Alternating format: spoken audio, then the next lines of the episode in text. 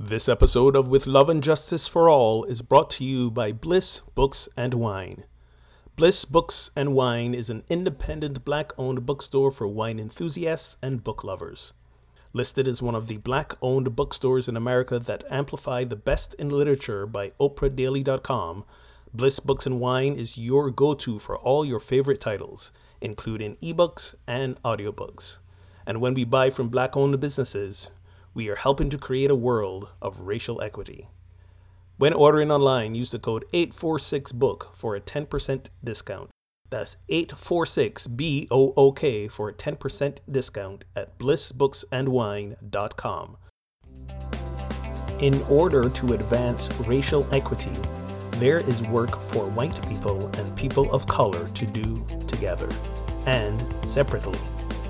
The Project Sanctus affinity groups provide safe spaces for people to work within their own racial and ethnic groups. Join us every first and third Wednesday of the month at seven thirty p.m. Eastern Time on Zoom for brave, vulnerable conversations and for building culture through engaging embodied practices. For more details and registration, visit project sanctus dot com.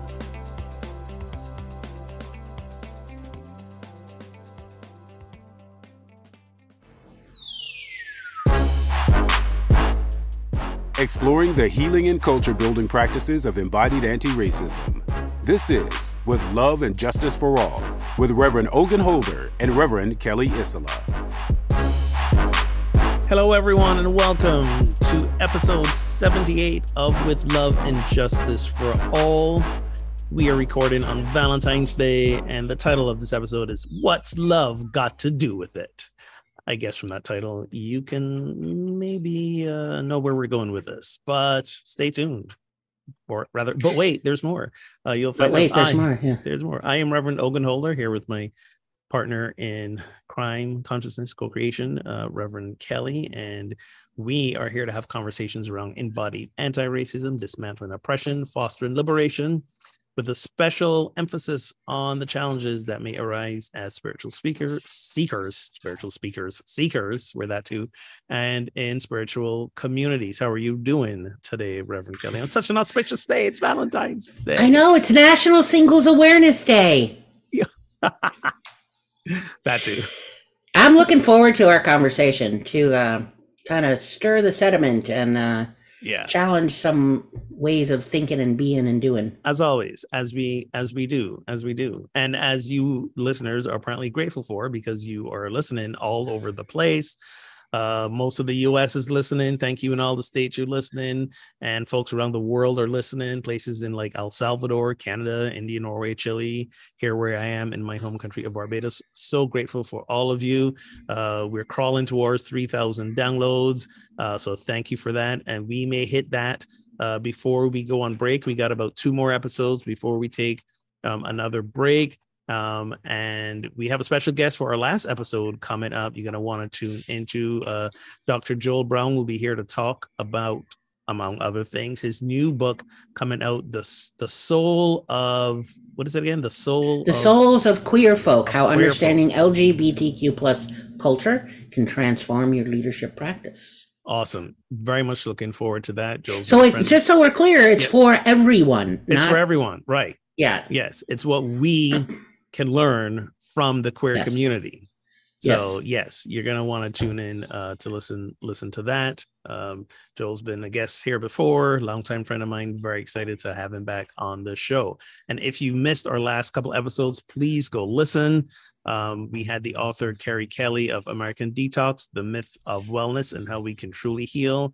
It was our last eight forty-six book club uh, book study, and we we did an interview with her, and then we did a bonus episode, which we had her come visit our book club. And if you're hearing noise in the background, I apologize. I'm recording on top of a basically a commercial bakery, and apparently banging pots is an integral part of the baking process. So I apologize for that up front. Uh, if you'd like to join in on this conversation, um, you can watch us live as we record um, almost every Tuesday and Friday, mostly around uh, three p.m. Eastern time. You can on we live stream it on Facebook. You can jump in the comment threads there as we're recording, or you can hit us up later um, on Facebook and on Instagram at any time. We're handling Let's Get Our Holy On. You can call or leave a message on a voicemail, four one three, four three eight, four six five nine or four one three, get holy.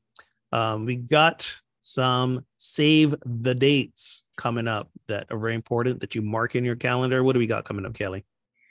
Uh, a few things we have, uh, and within the next twenty-four hours, each of these items will have a link to register on the website. Uh, so the first one, though, is uh, our Conscious Anti-Racism three-part series workshop. And so we're it's it's, you know, with each part, part one, part two, part three, we go a little bit deeper into um, working toward liberation, uh, looking at how we've internalized Uh, supremacy, how we've internalized uh, dominant culture, um, you know, internal oppression, and uh, and how we grapple with our own identities. We'll do some affinity group um, experience, so that um, because that's really where a good chunk of our powerful work goes on as for white bodies. Um, and then, you know, culture building practices, healing practices, so that we build our um, you know, collective care, you, you know, uh, we really embody um, racial literacy, humility, anti-racism practices, and consciousness to for collective care, not just individual care, but collective care. We um, are also... Can I, can I can I jump in real quick and say, I'm really excited about this conscious anti-racism, uh, this workshop that you have coming up, because we are, this is, we're, we're, we're beginning to roll out this like curriculum thing that we have been developing, and there's going to be different stages of it. And this is like the first part of it. Um, so I'm very, I'm very excited about, about yep. this, and we'll be offering this like on a rotating basis. And each time we roll out a new part of the Conscious Anti-Racism series, uh, it's going to take us deeper and deeper. So, so I'm excited. I'm excited. Me too. And it's because we know it's lifelong work. So yes. It's even if you've attended something that we've done with that name, it's never the same. Never There's the same. Always more to learn, and we're never done. Not certainly not as a white body. Because we're also learning. Yeah. Exactly. Yes. Uh, the other item to uh, mark your calendar is we are taking the book, Do the Work, uh, and there. If you're watching on the Facebook, there's the picture of it. It's by uh, W. Kamau Bell and Kate Schatz, and it's an anti-racism activity book, like really activities, like all kinds of activities. But what we're doing with it is we're starting uh, like for a year, and once a month on the first Saturday of the month from ten to eleven thirty a.m. Uh, Eastern time, we're just going to come together for ninety minutes, and, you know, we're going to map out the book, but we're going to talk about the activities that we're doing and what we're learning and being together. And it's just a really, it's not so much a book to sit down and read all this stuff. It really is an activity book. So starting April fourth, the first Saturday of the month, you know, I just realized I don't think I gave the dates for the Conscious Anti-Racism. Um, Anyway, it's March ninth, tenth, and eleventh. It's a three-part series from ten to eleven p.m. Eastern. That's the Conscious Anti-Racism one. Finally, our we've chosen a new book for our eight forty-six book club. That is going to be six Tuesdays starting March twenty-first. So March twenty-first through April twenty-fifth, seven thirty to nine thirty p.m. And our new book, I'm very excited about because it's a fabulous book, is called Pleasure Activism by Adrienne Marie Brown. Yeah. And it really is about um, how we can awaken within ourselves the desires um, that make it impossible to settle for anything less than a fulfilling life. So there is this wide range of topics from sex work to climate change, race, gender, drugs, you know, just creating new narratives around the politics of um, feeling good. Um, and it's, it is about dismantling patriarchy, and there's nothing wrong with pleasure and joy and meaning. Speaking of pleasure and joy, it is Valentine's Day. It is yeah. National Singles Awareness Day, as you pointed out. And, uh, you know, there's also a growing... There's also a growing push to uh, rename this um, or or have an emphasis on this also being uh, Self Pleasure Day. I think there is already a National Masturbation Day. already. Oh, excellent. I think there is. I'll look that up as okay. I as we or I'll let you look it up as I talk. But yeah. um, but there's there's there's a growing emphasis around that because um Valentine's Day is an interesting day for a lot of reasons. And and we're gonna we're gonna, you know, deconstruct some of those reasons here and maybe even go into like maybe what what we can do better around this day. Um, but one of the things, two of the things we're mostly gonna focus on uh around Valentine's Day is um the capitalism aspect of it and also the mononormative aspect of it um, as well. And I want to start with the, the mononormative aspect. But before nope. you do that, can I just add the, the info around National Masturbation Day? Yes. Oh yeah. Oh yeah. Yeah. Yeah. Yeah. Yeah. Yeah. Because it's it's bigger than I thought. What so national. Every well, day? Is it every day? Well, it, it should be, frankly. Um, I, I and I don't need life. and I don't need it anybody to put it on a calendar to celebrate, right? Um, every but, day. So it's twice a day. I, I'm done now. Or like your prescription, take as needed. Yeah, yeah. um, so first National Masturbation Day was May seventh, nineteen ninety-five. Okay. And it, however, it has expanded to, it then expanded to International Masturbation Day. Yes. And now it has, has um, evolved into International Masturbation Month. Oh. So the entire month of May.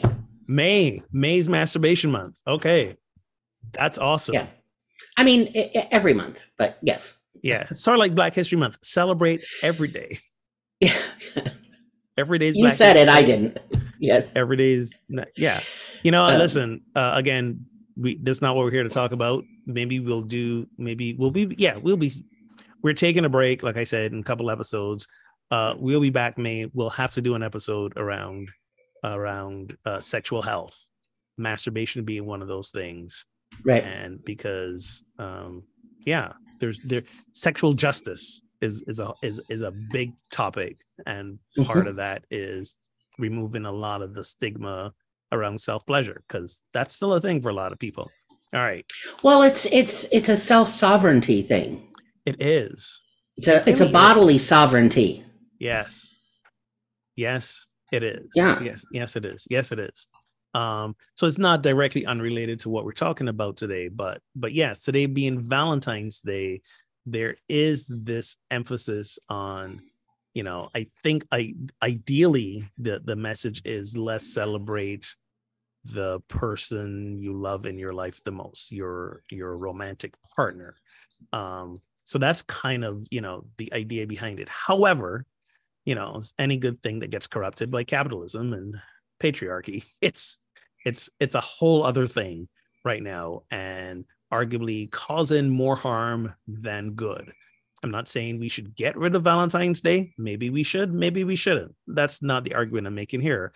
What I'm saying is maybe we need to take a look at the role Valentine's Day is playing, the harm it's causing, and yeah. then do better. Yes. Is all I'm saying yeah. uh, around that. So let's talk about um, what do you want to do first, Cap- capitalism or the patriarchy? I mean, they're not unrelated, but um, well, I just, I, you know, as I like, I joke, I call it National Singles Awareness Day, so I kind of want to go towards the the patriarchy. So let's, yeah, let's go to the patriarchy, heteronormative, uh, sorry, and yeah. well, a little bit of that too, but also the mononormative aspect of it, because the idea is so much emphasis, not just around Valentine's Day, but especially around Valentine's Day, is this idea you and your significant other are celebrating. Yeah. And the emphasis is also often on this is going to be like both a monogamous pairing and a fairly heteronormative pairing. And it's basically the man's responsibility to show the goods, the love goods. Flowers, chocolate, dinner reservation, all that stuff uh, on Valentine's yeah. on Valentine's Day. So that's that's the that's the quote unquote normal. And we know there's no such thing, but the the heteronormative and mononormative. And when I say mononormative, I mean monogamy based emphasis that Valentine's Day has carried with it. You know, in my collective modern memory. Um, and that has a well, lot of problems with it. Yeah, it's, um, you know, I, and the reason I wanted to go down this road first is because when I, when I hear, um, you know, Valentine's Day, and, and for years I've been calling it National Singles Awareness Day, because there's always been this stigma and there's always been this message that if I don't have, at least with women, I was telling you this the other day, from the time you're little, like like you're four and five years old, taking your pillowcase, putting it over your head, and that's your veil, walking down the aisle, you know, and looking for the man, you know. I mean, I can remember that being really little, that um, that's what the goal was, was to have this wedding, and there's a guy, and he's gonna make everything good, and um, and and give you presents on Valentine's Day and your birthday and Christmas. Yeah. Somehow I missed all those men that were taught that. I'm not sure uh, what happened with that, but yeah, um, I used to be that man. That's another story, it, right? But there's this, there's so this this normative, quote unquote normative, right? The what we've been socialized into is, and this is going to feed into the capitalism thing, but that, that I, and, and this goes on with any group of women I was ever a part of, whether I was five years old or fifteen or twenty-five, that especially if I was with women that were married or had a partner, um, all the energy was like, oh, we'll find you someone. I'm like, well, am I not okay without someone? Right. The implied message is if you are not booed up, especially on Valentine's Day, there's yeah. something wrong. Something wrong with you. There's a problem that needs to be fixed, because that's well, not normal. Well, and, and, uh, you know, spending your lifetime, however old you are, you know, with the greeting cards and movies and parents and friends and books and, you know, podcasts and songs and, you know, everything that, that, that, specific kind of romantic love would come to you naturally. Oh, yeah. Yeah. So if it wasn't coming to you, quote unquote, naturally, um, there's something, you know, You're not and if it something. does come, I'm not, I'm not doing something right. And if, and when it does come naturally, then, ah, my life is complete. My work here is done. Yes. That is, that is the goal. It's total crap. The, It is. It is. But that's what monogamy culture tells us, and, yeah. and patriarchy culture tells us, that the goal is to marry. The goal is to be in a long-term monogamous relationship. And if we're not, then we're doing something wrong.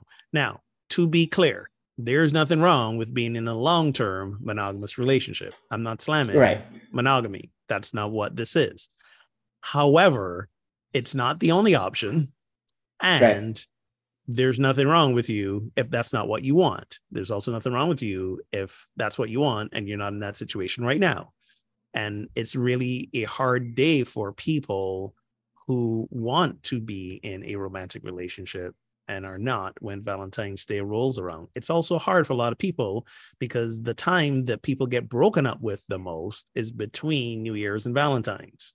Right. Ooh. Because you can't, you can't, first there's cuffing season in the fall. You wear cuffing season, right? Um, yeah. When, you know, it starts to cool off and people want the, the bodily warmth of other people. So we got to find somebody to cuddle up with during winter. And then the holidays hit and it's like, well, okay, that was clearly the wrong reason to get in a relationship with somebody. So I got to break it with them. I can't do it during the holidays and New Year's. That's not, I'm not a monster. But I can't right, let right, this run as right. I can't let this run as far as Valentine's Day, because then they're going to think we're serious. So, right. so there's there's that window between New Year's and Valentine's. So they're leading up to Valentine's Day. There are a lot of broken hearts um, as well. So, so my heart goes out to those sitting nursing broken hearts right now. Um, but the other two, not the other two, but the other viable options um, from that monogamy experience is. Being happy and single, there's that, that's a viable option too, right? Or yep. being happy and being non-monogamous, as in right. having multiple multiple partners. Um, that's a viable option too as well. But that's not the option that we uh, hear about a lot, that is promoted a lot, that is validated a lot. And in fact, the stigma around being ethically non-monogamous. I should always remember to add that, ethically or consensually non-monogamous. And uh, those of you listening have heard me talk about this a lot recently and see me post about it. Um, the there's there's there's a stigma. Not only is there a stigma around that, but there's also not the same level of equity and benefits to people who are in non-monogamous relationships. Quite like, you know, not that long ago, before uh, same-sex marriage was made legal, um, same-sex couples could not share the same benefit as heterosexual right. couples who were married, and not long before that, interracial couples, right? So oh, we, yeah. we, yeah. we always we we have this like evolving sort of like, oh look, we are realizing that the the normative man-wife heterosexual pairing is not the only option, but there's a whole lot of work and struggle in order to get this level of equity for the other other iterations. And I should say the original normative, not the original normative, but the normative of uh, heterosexual and monogamous and same race, because uh, yes, uh, you know, that was dominant that, culture, right? Exactly. So, so for example, you know, we see, for example, um, there's there's protections in workplaces um, that get extended more for heterosexual couples than they do for same-sex couples or unmarried couples. Um, there's more, um, you're seeing, for example, you know, at a bank, you want to get a loan to buy a house or something, you're seen as a, a, a lesser loan risk if you're married and if you're right. quote unquote straight married, let's put it that way, you know, the traditional yep. man-wife combination, uh, man and woman, you're seen as a lesser loan risk and more likely to get a loan than if you are a same-sex couple or you are unmarried. Right. Um, heaven forbid you walk in, you know, three of you as a throuple or four of you as, as a polycule and say, hey, we all want to take out this loan to buy a house together. Yeah, that's not happening. No. Very unlikely. So, so there's no workplace protections. You know, so a lot of, uh, you know, we see more and more organizations who they say things like, this goes against our religious values as business owners, and we can't have this person owner uh, working here, or we can reject you as a customer because we believe marriage is between a man and a woman. So now we have a case where more where people are, again, hiding who they are. So right. as a as a polyamorous person or non-monogamous person, like you have to hide that this is aspects of my relationship, or this is how I do relationship, this is how I do life, because of all the stigmas attached and the judgments attached and the rejections attached uh, to that. And, and, you know, for us here on this podcast, anytime that you have to hide who you are uh, to be safe, that's an opportunity for some equity, some justice, some liberation, some all the yep. above. Um, and and Valentine's Day t- just tends to highlight that that disparity um, a whole lot. And well, and I I just yeah, so I, I just want to take a minute and even, you know, keep moving forward with the disparity and and you know the rest of what we're talking about on uh, what's love got to do with it, but even the. Um, just the idea of how you find, like what I was saying is like, you'll find it naturally, right? And, and it becomes this, you know, you realize that you're actually, um, you know, it, doing it almost by braille, right? What do you mean? That, that, well, you're just sort of blinded. Like, here's what my culture has told me how it goes. And yet I discover that's not really how it's going. So I'm just looking for love as like surfing, you know, on waves, except you're blindfolded and the surfboard is on fire and, you know, everybody's yelling at you all these strategies of how to put the fire out of your surfboard and then yelling at you all these strategies of to find love and how you go about doing it. And uh, they have no idea the the waves that you're riding. They've never ridden those waves, but they're more than happy to tell you how to go about riding the waves. So it's just, um, gotcha. you know, so, you know, yes, there's the, the polyamory and the ethical non-monogamy and, and, you know, a whole lot of relationship and ways of loving and being together beyond this, you know, our heteronormative, you know, heterosexual, you know, a man, a woman, you know, what, what dominant culture has said. And even once I recognize I'm not that. I'm there's still all this. Okay, uh, is it okay? Like, wait, how am I doing this? Right. Wait, my surfboard's on fire while I'm riding these waves. You know, um, in any scenario, there's there's that that dominant culture narrative of what. Never mind what the roles are in, but just love itself. Yeah, yeah, and and and what we also have to remember is that like monogamy has not always been the norm, uh, right? In, in in human cultures, in fact, there there's still there's still so many other places. I would say more places that still practice as part of their culture, um, still practice and accept.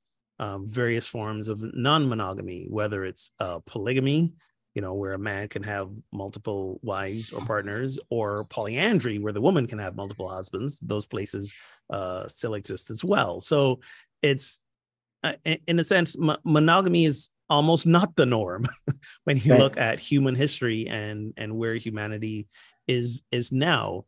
But there are a lot of reasons, uh, both from a supremacy standpoint and from a capitalist standpoint, where it's been pushed, it's been pushed as the norm.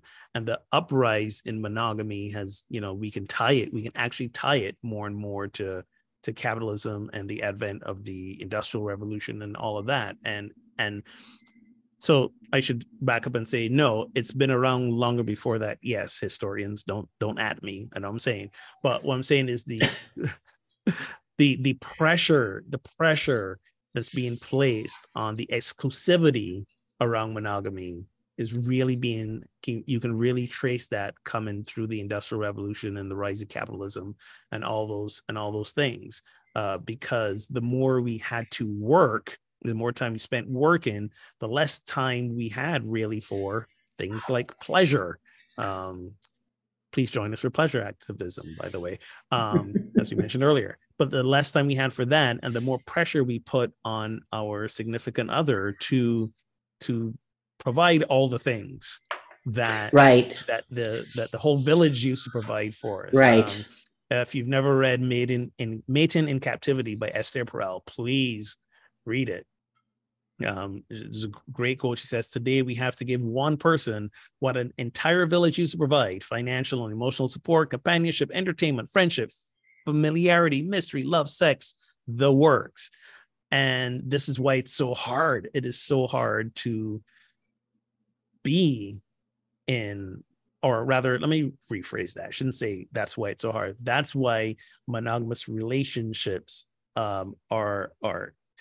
a lot of pressure for folks sometimes, right. and and almost unsustainable. Uh, this is why a lot of people open up their relationships in order to to help share some of those roles with other people. Um, and it's been and it's been good for a lot of people who've opened up relationships, and for some it hasn't. But again, that's you can you can have that for any relationship. So, um, so so the the thing to remember, I think the point I'm trying to make here is that. Or to ask, are you, where are you in broadening your your acceptance of what we unfortunately call non-traditional forms of relationship?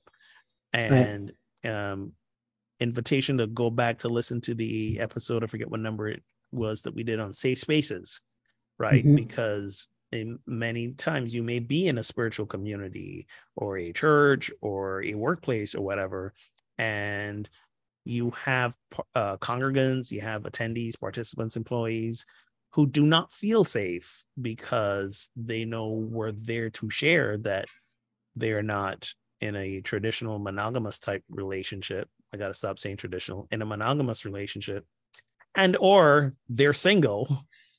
Like, you know, the the stigma, shame, and judgment that comes their way isn't isn't worth it.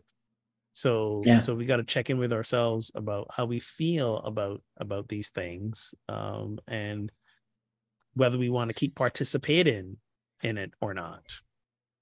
Well, I think that, you know, uh, take following that thread of monogamy, what has, you know, historically been labeled as the norm, mm-hmm. right? um, you know, asking, um, you know, so what are What are the connotations? What are the implications? What are the thoughts that come up when you think, you know, and you hear the word monogamy? And I, anybody that's listening, I would ask that same question. And what, what, you know, whatever emerges, I, I'm not, I don't want to put a judgment on whatever someone, you know, what thoughts come alive, or, you know, when, when you think about monogamy. And then the next question is, whatever my thought is about it, or whatever my, my critique of it is, um, you know, the good, the bad, and the ugly, like why, like, where does that come from? And, right. and why is that? And how does that, um, how does that serve me? Like, how does that make my life, you know, what is that, that, you know, how, how is that given my, how has it made my life easier, or how does it make my life easier, or, you know, more comfortable? And then I would flip the question and say, what's the price I've paid for holding on to the, a narrow view? Um, yeah. What's the price I pay in my life by thinking that, you know, monogamy, particularly the, uh, you know, heteronormative, the, uh, you know, and a man or a woman, you know, as that's the, you know, in a relationship till death do we part, what's the price that I pay for that? Um, and I think that's probably a harder question. It um, is. Because an initial thing will go, well, I don't pay any price. Really? Um, yeah. yeah. Yeah. Uh, there's, there's a price being paid. Um, and some people are happily willing to pay that price. Um, and, and, and some are, some are not, but feel like they don't have another option. Now, your other option doesn't just have to be ethical non-monogamy, or, you know, right. opening up your relationship or your marriage. You have other options. You have other ways to approach shifting, shifting the dynamic. And, uh, one of those is, uh, relationship anarchy, right? So, mm. So in a in a so the traditional relationship belief is that, you know, um, uh, that your romantic relationship uh, and your romantic partner, um, they take whether whether you are monogamous or even non-monogamous, your relationship partner, your romantic partner takes priority over every other relationship. And not only right. that, but everybody should be in one and should want to be in right. one. Right? Right. So there's, there's that, like we, we still look down, and we've been mentioning this before. We kind of look, a lot of us, we look strangely at people who say, yeah, I don't, I don't want to date. I don't want to be in a romantic relationship. I don't want to get married. I'm quite happy without those things. And we think, you know, and our response is, who hurt you? Oh, man. We're like, what? You don't want to be married? Exactly. Exactly. We're going to talk about more about marriage when we get the capitalism piece, because that's the whole thing. Um, And, well, and, and it's answers that as you move into the capitalism piece, it, that's also the price I pay. Yeah. There's, by keeping this little bubble. Put a, put a pin in that. Right. That's what I was. Yeah. We I there. figure between the two of us, we'll remember. Oh, you are so optimistic. um, so, so other traditional relationship beliefs um, um, include that your romantic relationship should include a number of things like exclusivity, um, formalizing this through things like marriage, cohabitation, co-parenting, sharing finances, um, that there's an expected and correct way to be in connection with others. So, you know, like, like physical touch should, you know, that's, that's only, only for, only for your romantic partner, um, and not friends or, or anything. Uh, certain types of communication are, are restricted to your romantic partner and, and and and no one else, um and that and that if if for some reason your relationship ends, it's a bad thing. Like this right. is a cause for concern. There's something to be embarrassed about. Um yeah. The idea is that relationships also take sacrifice. You remember, you just said the call, what is cost we have to pay, right? And and here's the thing, there's this message is that how much we pay, how much we sacrifice is a direct uh reflection on how much we love. Right. Right. So, so that's, that's sort of like a lot of the un, unspoken and spoken messages that we get around traditional relationship dynamics. Now, relationship anarchy um, sort of like upends that a little bit.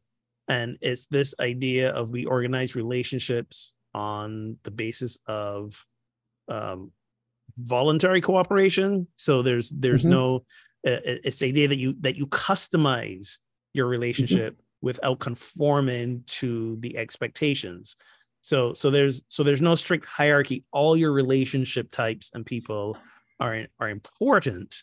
And um, it doesn't mean that you don't, you know, give more time or attention to one over the other, but you don't make the automatic assumption that it's your romantic partner or certain people who get that time and attention.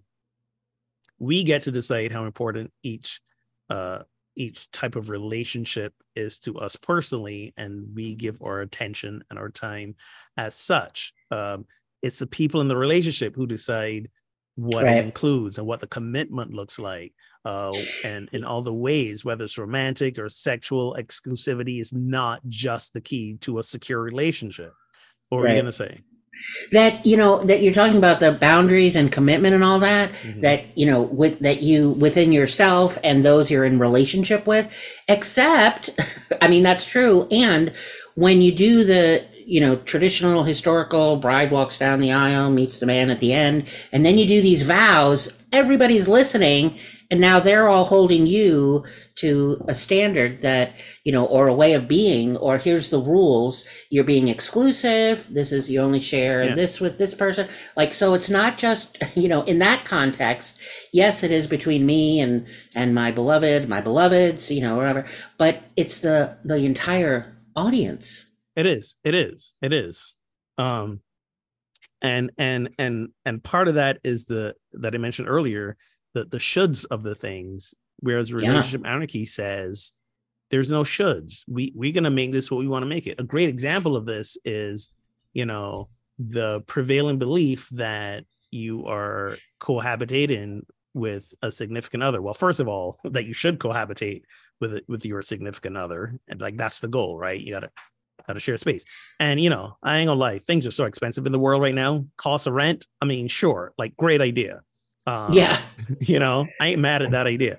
But one of the things is, is that if you don't, you've been dating this person or you've been in relationship with them for two years, five years, ten years, and you're not living together, there's this like idea that you're doing something wrong.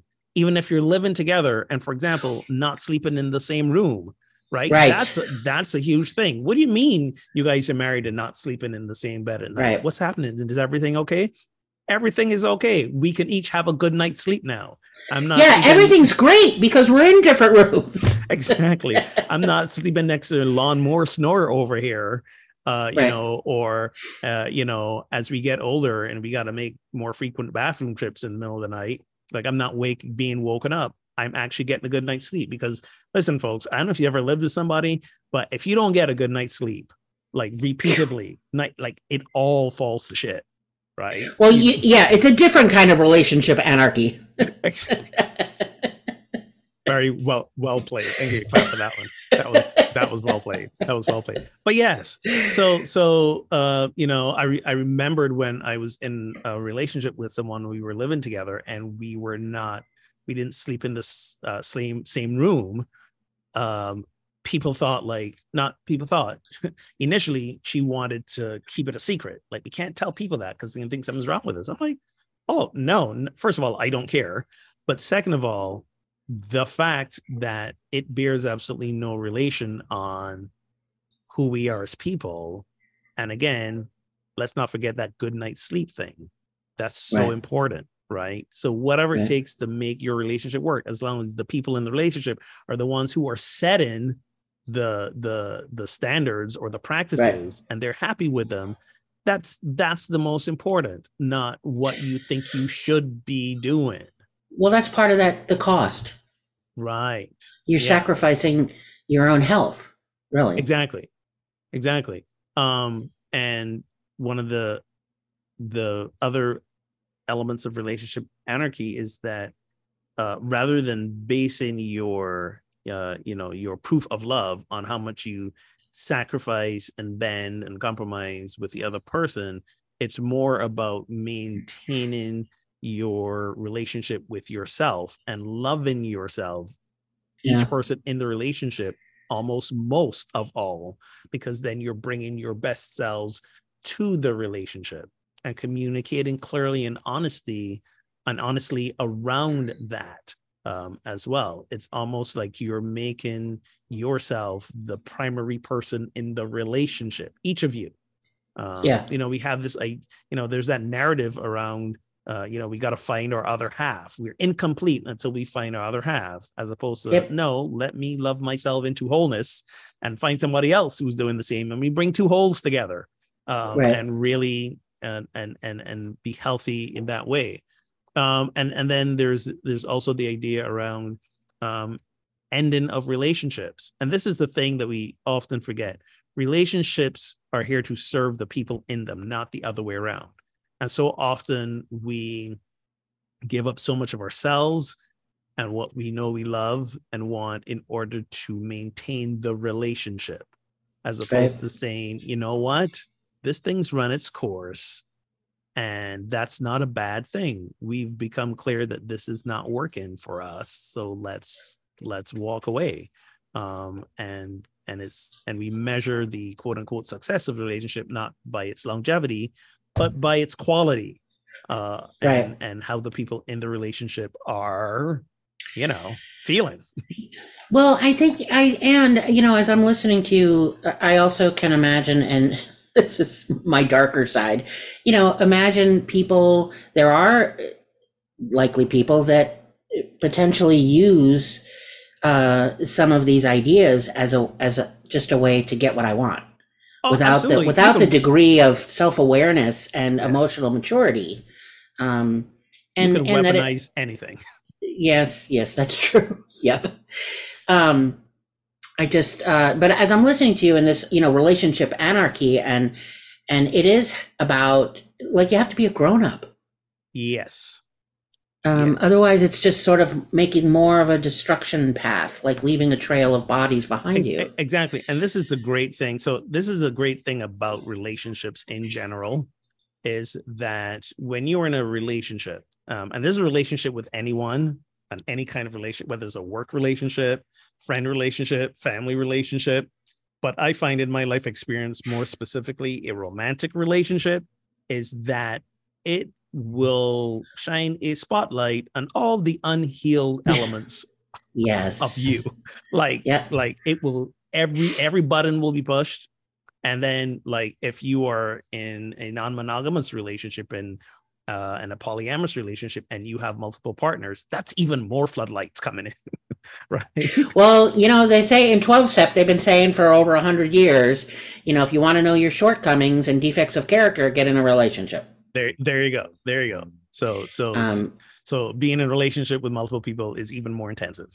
But, but that's that's part of the beauty of it, is that if you are up for it, and as you say, yeah. self-aware enough, you realize, oh, it has provided me the opportunities to look at my stuff, look at the yeah. things I haven't looked at before, look at my wounds, look at where I still need to be healed, look at those embedded messages and beliefs I have around things that I never took the time to, to examine. You can't do relationship well.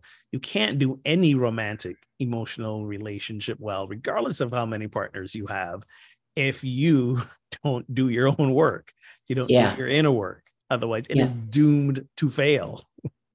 Well, it's, you know, and we can, let's go to the capitalism thing, because I think yeah. it's, you know, that, uh, the, you know, our capitalistic culture actually supports us in not being self-aware. And not being single either. And not being single, and not, you know, building emotional intelligence, and not, you know, standing for what you believe and what you want and what you desire. Yeah. Right. Um, so, so um, our culture, U S culture, especially, we are obsessed with matrimania. That is the, that is the overhyping of marriages, relationships, and weddings. It is a fifty-seven billion dollars a year industry. That's with a B, folks, fifty-seven billion dollars billion. a year industry. And Um, not only does this result in both conscious and unconscious discrimination towards those who don't fit that marriage mold or want to get married, but it also in a, uh, unconsciously forces people into marriage that they're not ready for, or with yeah. people that they shouldn't be with. The marriage becomes the goal, getting married becomes the goal. So there's getting married and then there's marriage. Marriage is what happens after you get married, right? Yeah, there's um, a wedding and then there's a marriage. And then and then there's a marriage. And I think yeah. people think that the marriage begins and ends at the wedding. Um, and no, the marriage silly is only people. the, the marriage, they're not silly. Don't be that way. They're not silly. The programming runs deep. They don't, yes, I know. Right? They're, they're not. They're not aware of the programming that is running deep within them. Um. So so there's this. Is I remember. I remember when. I remember years ago. So this is like you know, twenty-four, twenty-five years ago. twenty-four years ago, because I got married in nineteen ninety-nine. I got married yesterday, nineteen ninety-nine, mm. by the way, February thirteenth, the wedding anniversary. For you new listeners, my wife passed away uh, seven years ago. So so this particular time is, is fairly charged for me uh, as a result. But I remember when we were looking for a for a wedding venue, and we decided that we wanted to get married on Valentine's Day. I think I mostly suggested it so that I would have a constant reminder of our wedding anniversary. Not so you wouldn't forget. I wouldn't forget. You know, exactly. Kill two birds with yeah. one stone. Anyways. But I remember we were looking at, you know, a lot of venues that people traditionally host weddings at, and they had been booked up for years and years in advance. Right. Not only that, but here's the thing that really got us. There were, there were people, especially brides to be, who had booked these places and did not have a fiance. They were not engaged. They were still single. They probably they didn't like, even have a boyfriend. They, right.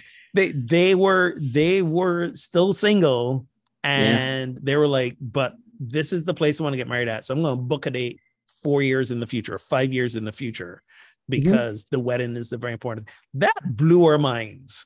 Like, and and so, but then we realized that all these places were not only very available on the thirteenth, but off, offered great discounts because, and the prices were jacked up for the fourteenth. So we're like, thirteenth, this is good today as any. It's not about the right. day, right? So we got married on the thirteenth, had a great wedding, saved a lot of money as a as a result. But but because of the the, the marketing around marriage and all these, there's oh, fifty-seven billion dollars. So there's a mm-hmm. lot of there's a lot of pressure that that, that gets put put on this and on people, and and stress on the wedding day and all this sort of stuff. Oh, by the by the way. I almost don't want to admit this, but my the only the only online dating show, sorry, streaming dating show that I watch is Love Is Blind, um, mm. and it is it is the most beautiful train wreck of a dating show that I've ever I've ever watched. It's such a train wreck. I can't take my eyes off it. And and and here's why here's why I love the show, and I'll I'll, I'll make make the point around what I'm saying. Uh, Here's why I love this show, because so the concept, if you've never heard of it, it's on Netflix. Uh, you must have heard of it by now. Uh, there's three seasons here. There's one in Japan. There's one in Brazil. Like, this Love Is Blind thing is taken out. Basically, when the individuals are dating, they are in this this this massive like place, and they don't see each other. So there are these pods, these rooms where you can talk to people who are behind this like screen or wall, but you don't mm-hmm. see them. So the whole premise is we're taking like the nor the the the normal physical distractions off the right. picture, and you get right. to, to know a person for who they are without right. the distraction of what they look like. Okay, right. So basically, you have people who believe they're falling in love simply by old school. We're having a conversation and we get to know each other. I am a romantic in heart. I love love. I love being in love. I love falling in love. Arguably, fall in love too quickly. That's another show for another time. But I'm the but, same way. I'm a four on the Enneagram. I mean, I'm cursed. But that that I love that. That appeals to me so much. And then if they find yep. somebody that they connect with, uh, you know, unfortunately, it's very heteronormative. So there's just men and there's women, and they're all straight. And the man proposes to the woman. And if she says yes, then they see each other for the first time. Mm. And then they go on a little like getaway honeymoon. Then they have to live with each other for a little bit. And then there's a wedding. And it's only at the wedding, at the altar, do they know, for the most part, if this person is going to stay with them and actually marry them or not. So everything Ugh. is geared towards this wedding. Okay, that's just cruel. Hence the train wreck part. Holy and, crap. And the most fun for me on the show is when they propose to each other, right? I'm pretty much, I'm pretty much like, I don't know, nine for ten in terms of these are, these are the wrong numbers, but like ninety percent I've been right in terms of here's this couple that's going to get married and last. Because you could see that it's a mess is coming and they discover the mess on their own when they live together. And then mostly it all falls apart. And the cynic in me loves it. So like, I'm like, who yeah. thinks this is a good idea at all?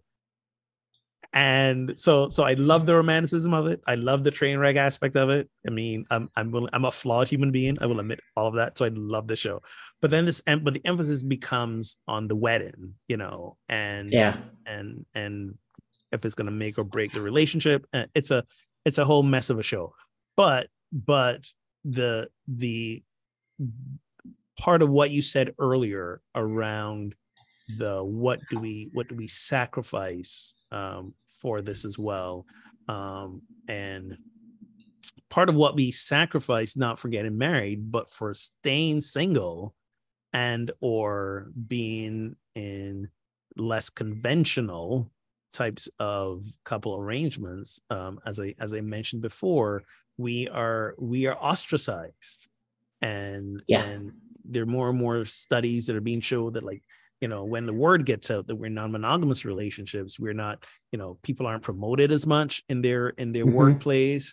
Um, and again, when you go into the bank and you want to co-sign with someone, they're not they're not going to do it if you're single. They're not going to do it if you're unmarried. They're not going to do it if you've been with in a relationship with the same two people for the last fifteen years. Like right. that's or even like adoption, healthcare. Yeah, you know. Right. You don't have those same, you have those same rights. So it's weird because we say we want stability, but then we judge the stability by the romantic arrangement, not by, you know, the fact that you, these people have been together for fifteen years. Right. So we'll yeah. give, we'll give the couple who've been together, who've been married for a year. Sure. We'll give them a loan, but the, the three folk who've been together exclusively, just the three of them for the last fifteen years, yeah, we're gonna look a bit suspect on them, um, right. as well. So, so there's, so there's, there's that uh, piece of it as well. You know, it's also the, um, and and this always, I know you'll you'll set me straight based on what I'm about to say. The the idea that um, why do people care so much? Huh. Like, why why do I care if you're you know, polyamorous? Like, how exactly does that impact my life? Or how does that m- make my life less okay? Or how does it take something for, I don't, why, who cares? So like, why can't we just learn to love? We love to love. We just have, we just love to love certain ways. Um, I think, well, I think it's that idea that of control and management of people and spaces, right? That we pick up, that, that we pick up from white supremacy. This, like, we have to control what other people are doing. You can't even control your own family. You can't even control, go go away, go home and control your own little world. When you've got that, you know, when you've ascended to right. God, you let me know. Plus, plus, again, it's inextricably linked to the narrative of patriarchy, which says it's, it is a man and woman, and the man is, uh, you know, the superior to the woman, and therefore should be the one who is the head of the household. There's religious, there's religious implications to this as well, right? So, so a lot of a lot of that is what plays in into this uh, as well. I know. I just, I know. You it's know. Just let let let people be who they are. I mean, imagine if people could really, you know, in being self-aware and caring for another, like, let people be who they are, love how they are, you know, what what joy and pleasure is emerging from them. I mean, how much better would the world be if people, if there was more of that floating around instead of trying to fix me or, you know, tell me, um, you know, or make more commercials about how this diamond from Zales is going to make everything okay, or the right chocolates, or let's go to, you know, restaurant, this restaurant for this romantic dinner. And like, that'll, you know, well, I'm going to make it up to you. And, you know, I just, I'm like, just leave, fucking leave people alone to be happy, to find their own joy. I know. So let Sorry. me introduce you to another term that I, that I another term that I learned about recently, which kind of encapsulates what we're talking about here: romantic capitalism.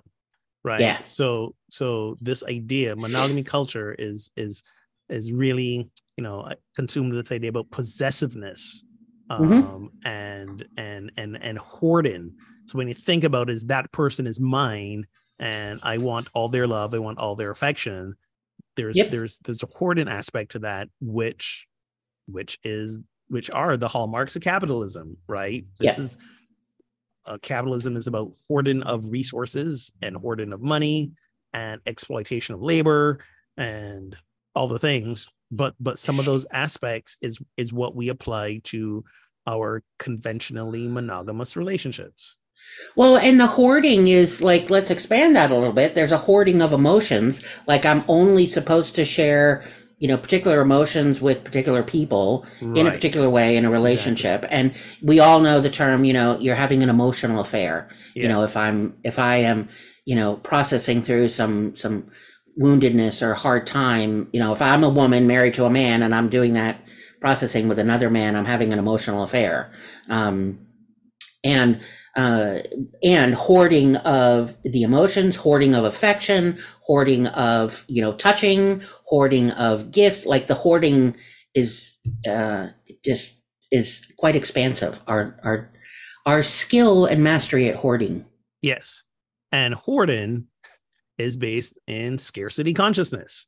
Yes, right? It is. It's, it's, it's the idea that there's not enough to go around, that if I share my love and affection with someone else, that means there's less for me. Right. And, and also, time. What about time? Oh my time. God. Yes. Time is the big one.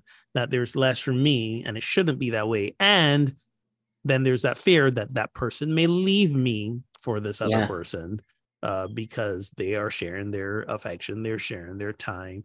They're sharing all these, all these things. And to be clear, because of that messaging, when, when, when when we do this with other people, then we feel like, oh, I must be falling in love with them because right. I'm sharing my time and my affection and my emotions with them, maybe equal to or more than my partner or close to the same amount. Therefore, I must be in love with them. That's not what any of that means um, right. at, at all. And and also the idea that love is, well, somebody said this the other day, I read this on a post and I loved it. Um, we forget that love is not a finite quantity, right? We treat right. it as such, and we want to hoard it. To be yeah. clear, our, yes, our time and our emotional bandwidth and our personal resources, they are finite. I only have so much energy. I only have so many hours in the day, yada, yada, yada. But now we circle back to this whole relationship anarchy versus traditional relationship roles, which again says, what is the messaging that you believe? So you must believe, or do you believe that most of your time, most of your emotional energy, most of your affection has to be directed to the primary romantic partner in your life? Why yeah. is that? I'm not saying that, hear me again, I'm not saying that it shouldn't, that you shouldn't do that. If you want to do that, great. But are you clear that you're doing that of your own free will? Are you doing it because of embedded programming? Right. And and part of how you know is if you find yourself wanting to do it with other people and and you get this inner dialogue saying, that's wrong, I shouldn't be doing this, or I shouldn't be saying this to this person, or I shouldn't be spending time with this And person. If the other person finds out, you're in a shitload of trouble. Right. If if there's got to be hiding and secretiveness about it, yeah. then that's a sign to have a discussion around things. Okay. So, so there's no, again, I'm not saying should or shouldn't do. I'm saying treat, treat every situation um, individually, treat every situation from the prospect of, are your needs being met? And if your needs are not being met, have a discussion with your partner and partners around that. Yeah. And realizing that there's a balance here. It's not their responsibility to meet your needs. However, if you are sharing life with them, um, Are they, is the relationship you're in with them nourishing you or depleting you? Right. So there's a lot well, and, of multiple questions. Sorry, go ahead. And well, going back to the needs thing, you know, are you talking about the needs? Um, do they even know what your needs are? Yeah. Have you communicated them? That's a biggie. Yeah. If yeah. you don't, I mean, I'm pretty sure they're not all psychic. That would be nice. But, you know, I'm still, I, I'm, I'm, I'm still holding out for a mind reader partner. Like, yeah. Okay. Well, I, I don't hold your breath, but I'm, I'll, I'll hold that vision for you as well. Thank you. It makes um, life so much easier. Oh. Yeah, no although kidding. not, although not, not I necessarily. Usually, right, I usually have like fifteen conflicting thoughts in my head at the same time, so maybe right. not. But if so I'm not expressing my needs, right? If I'm not saying, you know, and whatever they are, and I think we've also this is, I think, also part of the part of the the um, you know, dominant culture and patriarchy is there's what a need is, mm. like I, I right, yes, and yes, and what I mean by sure. that is that. It's not just time, like maybe needing time, but what about sexual needs? Yes. Like we have this box that it's just one person. Right. Um, and if I have a thought that I, that I, you know, need that and not just from one person, I, well, I can't say that. Or that's wrong. Right. Or if, uh, for some, whatever reason, the ability to sexually perform shifts for one person. Right. right. Um, yes. Is there is there the opening for a discussion for the other person to have their needs met by someone sexually, right. and that be okay, right? Right. I mean, is, is there room for that discussion, or have you again decided that because of the unspoken rules around monogamy, it has to be that person, or nobody's having any fun? Right. Yes. So I I have a partner that is no longer able to um uh to. you know, to be in sexual relationship, but if I'm married, you know, I'm supposed to go the rest of my life, you know, right. in puritanical sainthood. Or and something. if you decide, and if you decide that, no, we're gonna, we are going to um, involve someone else or allow the, mm-hmm. the, the partner who has more, greater sexual needs to, to find those needs and maintain our relationship and everyone's happy, we still want to keep it a secret. Right. Right. It's still the weight the, of, of yes. the burden of carrying a secret because right. of the shame and stigma that is attached to it because of this mononormative culture. And right. and secrets destroy. Let's put it yes. that way. Even if you're in every area of life. In every area of life, even if you are on the same page about keeping the secret, it's still gonna fuck things up um, right. a lot. Um, so there's that. Here's another piece I wanted to bring into it is, you know, because of patriarchy, there's a different message that's sent and received around being single. So, for example, um, when you know it's Valentine's Day, and and we're seeing more and more. It's not a Valentine's Day thing per se, but when women are single, there's that running narrative that there's something wrong with them. You know, your all your mm-hmm. your friends are like, we gotta we gotta figure out what to do. When men are single, more and more the blame is also being placed on women, and we we're seeing this rise of toxic masculinity, blaming women for the men being single. We're seeing this uh, right. this this uh, the incels, the involuntary celibate culture is being propagated. That there's uh, that that women are not being open to providing men with their sexual needs. It's a load of bullshit I've ever heard it. Uh, we, we see the we see the rise of these misogynists like Andrew Tate and other people who yeah. So there's this there's this this culture in in in in male circles, um, and again speaking speaking generally heterosexual male circles around if men are not in romantic and or sexual partnerships, it's the woman's fault. It's women's fault. Um, that this is not. Yes, I don't look the right way. My body isn't shaped right. I'm too intelligent. I'm too old. Yeah. Um, I'm too like I, I. And I've I've been on the receiving end of that blatantly and um, you know, not like subtle. Like, did they just say that? But straight out.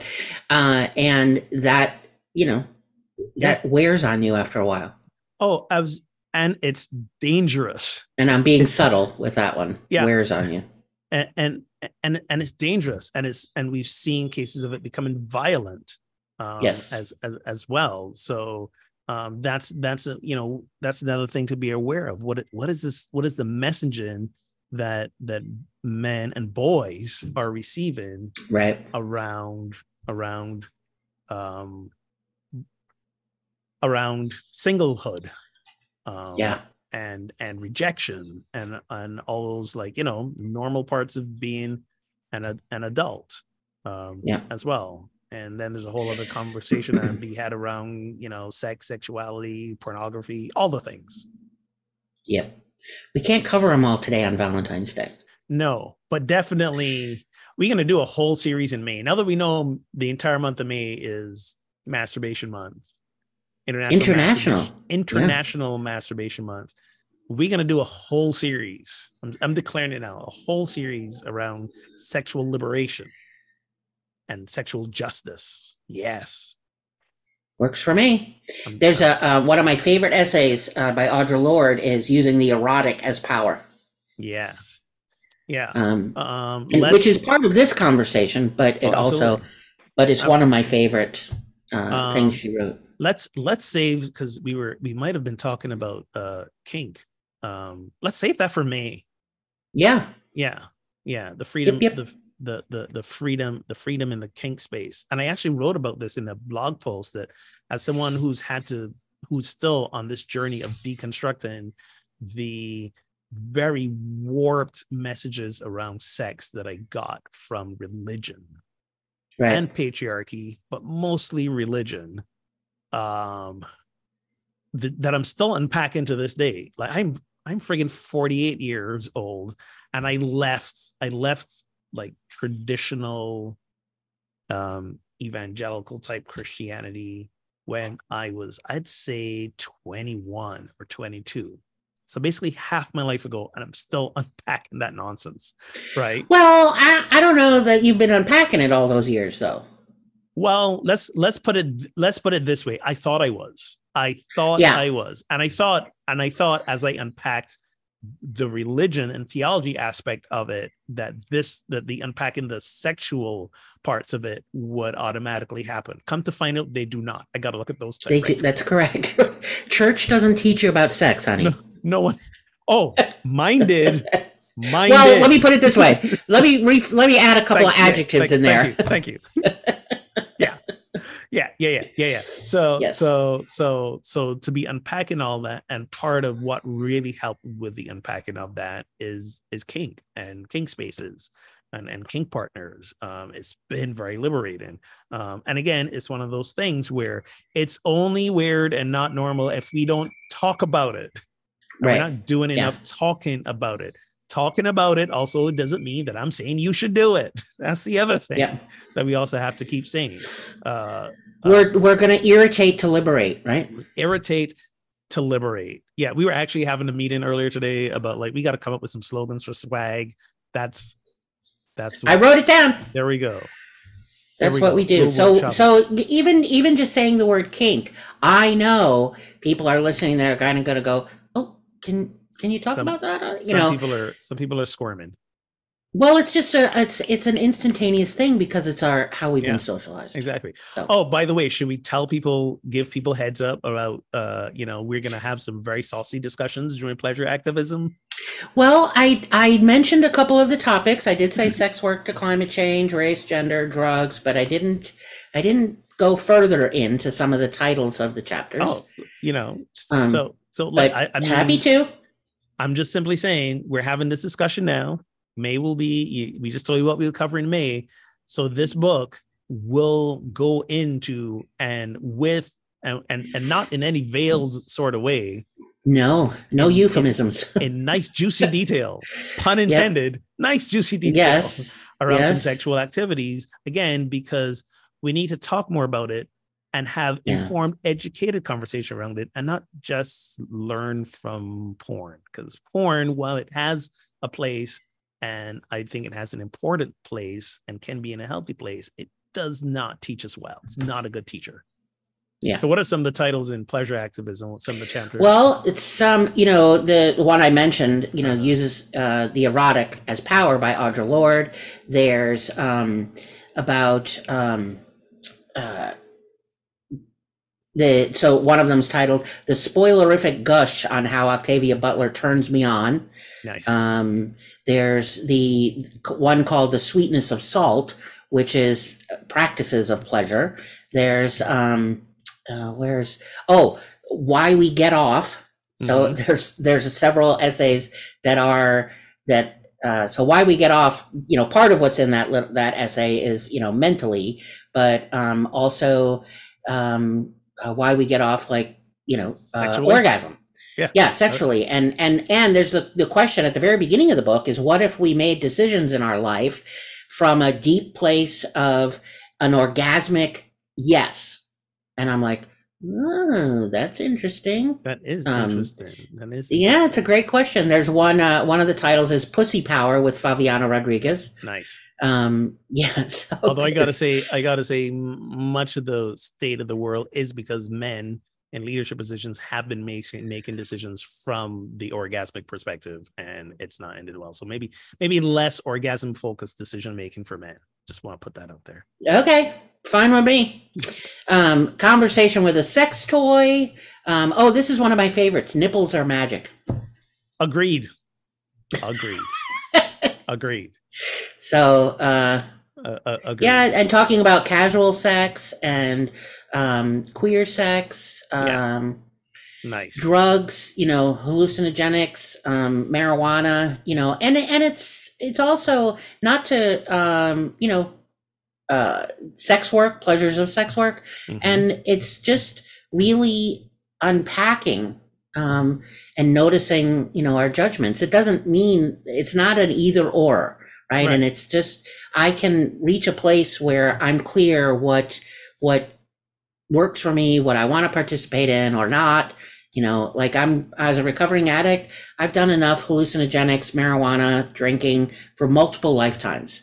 So, and, and I also know the pleasure of it, right? I know, mm-hmm. and too much of anything, you know, falls yes. apart.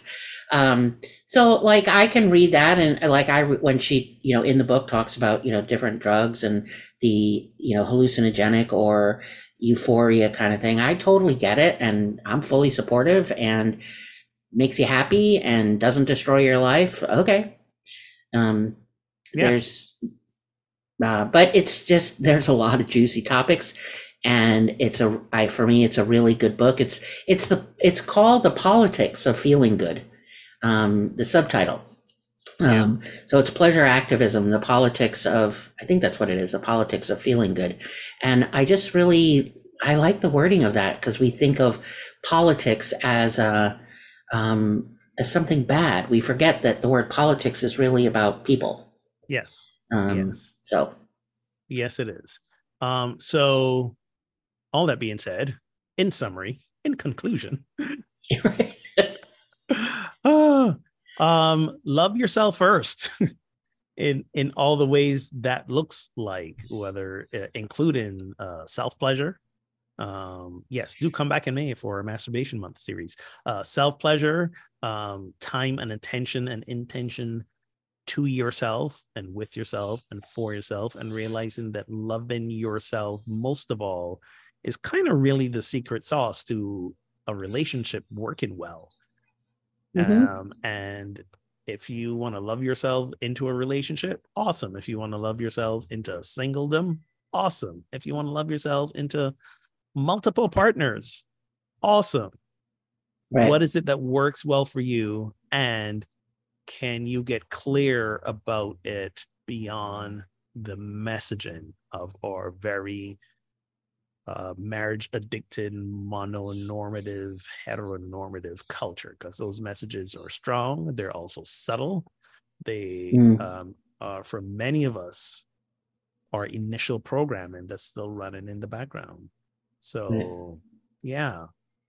Let's continue to do the work of of deconstructing those, decolonizing those, um, and really creating the framework that works for us. It's never too early to start. And most importantly, it's never too late to start either. So if you're yep. living a life that you don't feel one hundred percent liberated and fulfilled, yeah, it's never too late to start taking a look at that. And yep. we're here to help. And we're here to help. So... As, we're as, here to irritate to liberate. irrit- irritate to liberate. Now we're here to love you up. We're we're we're here to do that. We're here to provide safe space. We're here to meet yeah. you without without judgment. Um, yeah. And and don't don't confuse our passion. Don't confuse our passion for judgment. Our passion is around really wanting people to experience a life of, of liberation, a life fulfilled, a life free yeah. from those pressures of trying to meet expectations that that other people and society is placing on us, and placing them on us really uh, as an extension of more earnings for for them, not not for us. Long live capitalism. Um, so. Oh. All right. I think that's it. Are we good? Are we, are we, are we ready to wrap yeah, up? Yeah, for now. For now, for now. So yeah. uh, um, please remember to share this episode and the podcast in general uh, with folks. Um, we're all, we are on all your favorite podcast streaming platforms. And again, if you have that friend that doesn't know what a podcast is, you can look us up on the old school interwebs at with love and justice for all dot podbean dot com. You can also head over to project sanctus dot com to get more information around all our offerings and our workshops. We are, those save the date things we mentioned earlier, not up yet, but we're gonna we're gonna put them up. You heard about them here first, um, so we're gonna get those up in the next day or two, um, and you can start uh, registering uh, for those as well. So until we meet again, let's get our holy on.